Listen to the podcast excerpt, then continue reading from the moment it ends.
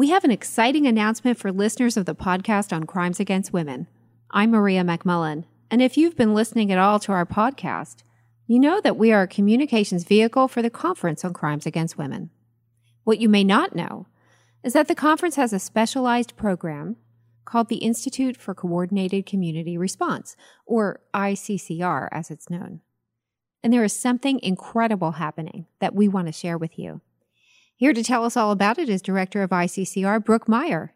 Hey, Brooke, welcome to the podcast on crimes against women. And we should probably call this our shameless self promotion segment because that is what's happening here.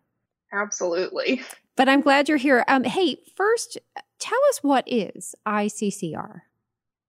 Yeah, of course. So, ICCR, the Institute for Coordinated Community Response, is a training and technical assistance program that works specifically with rural communities to improve their systemic response to domestic violence. So, for our training arm, we host regular virtual and in person trainings focused on dynamics of domestic violence, collaboration skills, coordinated community response models, and those are free and open to anyone throughout the year. And on the technical assistance side, we provide hands on support and consultation for teams that include law enforcement officers, prosecutors, and advocates all across Texas, our home state, to help them identify the strengths and gaps in their community's current response to domestic violence. And then using those findings, build on that to create a sustainable, coordinated community response. Got it. That is such an important initiative. But tell us about you as well. I'm sure our listeners would like to get to know you. Sure. Well, domestic violence, systems change, rural communities are all so near and dear to my heart. So, this is basically my dream job. Um, I grew up in a tiny town myself, just south of Houston, and I've been working in the domestic violence field for about nine years now. I also have my master's in social work with a concentration in community administrative practice, which really just means that my passion is looking for macro level community based solutions for issues that affect our society, like domestic violence. Wow, I, have known you for a little over two years, maybe, and I didn't know all that. So thank you for for sharing that. But I want to get into it now. So tell us what is the big news happening at ICCR? Yes, we are so excited to be launching ICCR's first national virtual conference in October. Again, specifically geared towards rural communities across the country. The conference name, Collaborative Approaches to Domestic Violence in Rural Communities, really says it all. We're pairing ICCR's expertise with CCAW's national scope to bring collaborative models and ideas to practitioners in small towns who are committed to ending domestic violence but just may not have the resources or the time to travel to an in person conference. So mark your calendars.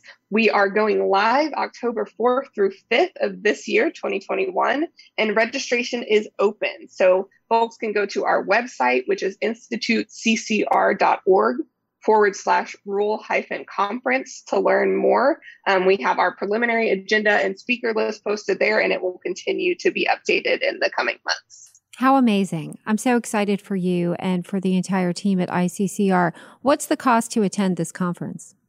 Sure. So it's only $100 for individuals or $75 for groups of five or more. And that's a really great price for two full days of training, 13 workshops. And if attendees do get a group together, that's even better because it's a really great idea to host a viewing party so everyone can participate in the same room watching the conference together and that allows them to have those real time discussions about what could work in their communities and really kickstart that collaboration process. I love that. It's so affordable.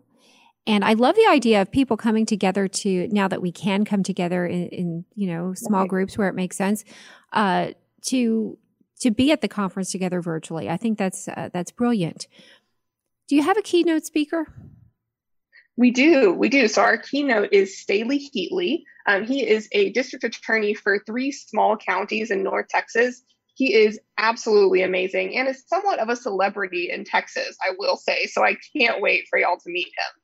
Um, several years back, Staley prosecuted a horrific family violence case um, in one of his communities. A little girl had been killed, and her mom originally confessed to the murder, but some things didn't really add up. And so through their investigation, Staley's office discovered that because of the abuse that she'd been enduring from her boyfriend, she was actually covering for him. And so they were able to prosecute um, the correct offender.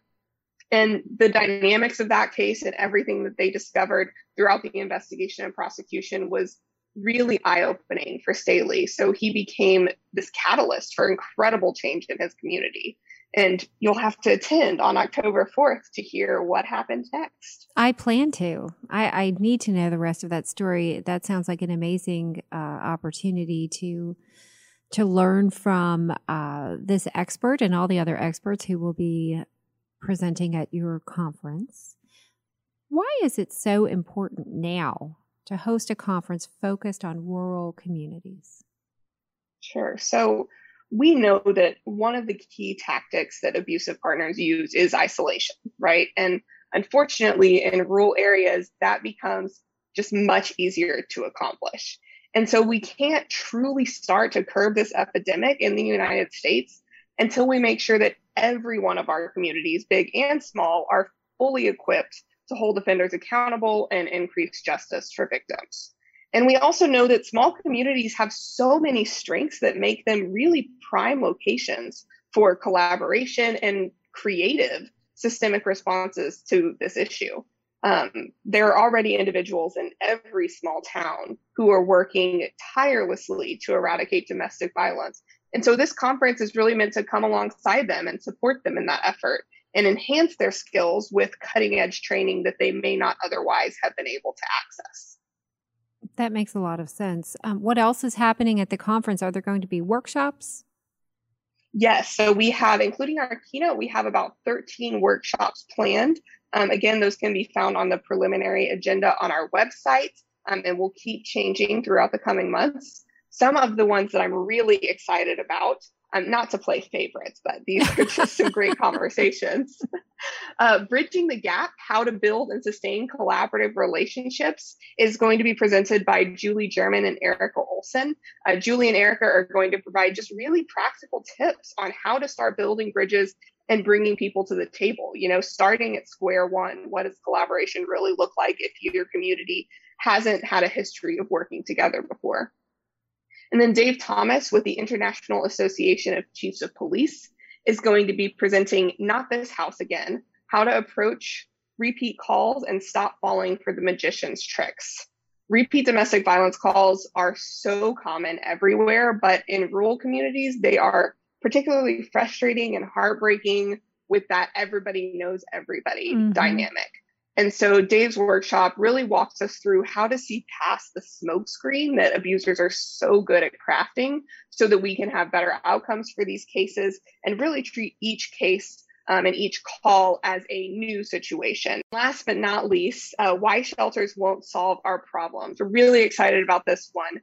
Jordan Lawson with Genesis Women's Shelter and Support is presenting this to talk about um, the issue of shelters not being readily available in rural communities. Often there is not an emergency shelter within a reasonable distance, typically an hour or two hours away in a lot of cases.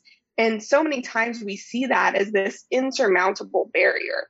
But in reality, there are so many other ways, and in some cases, better ways, Jordan will argue, uh, that we can support victims. And so she'll guide us through that discussion. This is such a robust agenda for this conference. I, I'm super excited to attend Absolutely. and learn about it. And that being said, any plans to host this annually beyond 2021, or, or do you not know that yet? Yes, yes. We plan for this to be an annual conference always held in October, Domestic Violence Awareness Month. And knowing that our rural colleagues often have those financial and geographic barriers that we talked about, we will remain virtual every year and we'll always prioritize that affordability too. Excellent. Brooke, thanks so much for stopping by. As I said, I'm super excited about this new conference. So, congratulations, and we will see you in October. The website again to register is www.instituteccr.org forward slash rural hyphen conference. I'm going to repeat that one more time so you can write it down www.instituteccr.org forward slash rural hyphen conference. In the meantime, you can catch up on the podcast on crimes against women all summer long on your favorite source for podcasts. Season three of the podcast on crimes against women launches later this year, so follow us on social media at National CCAW to stay in the know. Until then, stay safe.